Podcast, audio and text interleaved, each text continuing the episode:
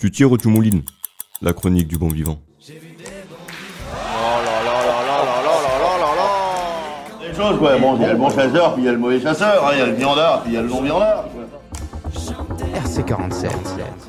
Salut tout le monde, c'est sur le micro. Alors aujourd'hui, on se pour une nouvelle chronique, une chronique chasse. Alors aujourd'hui, dans cette chronique, on va parler à quoi consiste la chasse, les périodes où passer son permis de chasse et les types de gibier. Alors on va commencer sans plus attendre. La chasse consiste à guetter ou à poursuivre des animaux sauvages pour les capturer ou les tuer.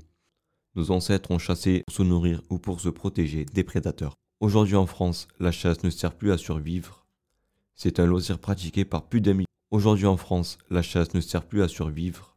La chasse est souvent présentée comme une nécessité et elle permet d'éviter la surpopulation des animaux sauvages et les dégâts qu'elle provoque par l'abattage sélectif du gibier, tout en protégeant les êtres humains et les animaux de diverses maladies.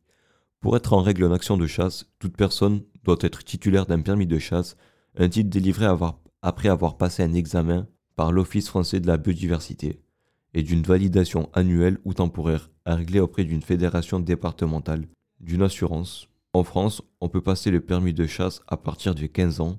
À partir de 15 ans, le permis de chasse est accompagné par une personne, par une personne de plus de 5 ans d'expérience. Pour pouvoir chasser seul, on peut passer le permis de chasse à partir de 16 ans. La période de chasse en France est en- commence début septembre jusqu'en fin février dans la plupart des départements. Et pour passer son permis de chasse en France, pour avoir son permis de chasse en France, il faut prendre contact avec l'Office français de la biodiversité, l'OFB, en collaboration avec les fédérations départementales des chasseurs. Alors, on va passer sur les gibiers à plumes.